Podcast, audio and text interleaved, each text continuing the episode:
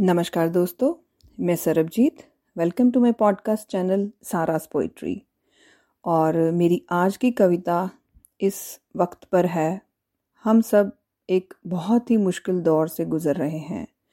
और इस समय हमें एक दूसरे के साथ की, समझ की, मदद की ज़रूरत है। तो मुझे पूरी उम्मीद है, एक दूसरे के साथ के साथ ये बुरा वक्त बहुत जल्दी गुज़र जाएगा। ये वक्त भी गुजर जाएगा, चिंता ना कर। कल नया सवेरा आएगा, तू चिंता ना कर। जो हो रहा है, शायद हमारी ही गलती है। इससे सीख कहाँ हमारी कमी रही है।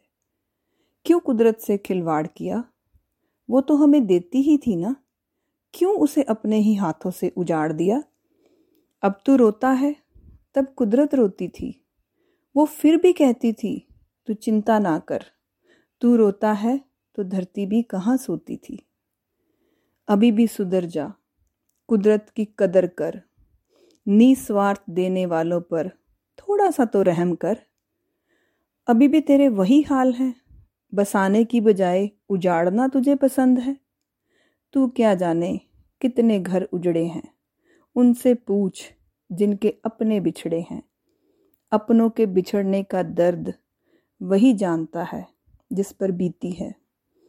ये वक्त किसी पे ना आए, चाहे इसमें हम सब की कहीं ना कहीं गलती है। तो सच में, ये जिस दौर से हम गुजर रहे हैं, जहाँ साँसें भी बिक रही हैं, ये किसकी गलती है? हरियाली को उजाड़ कर सीमेंट पत्थर की दीवारें हमने ही तो बसाई है ना? जिसकी कीमत हम सब भुगत रहे हैं।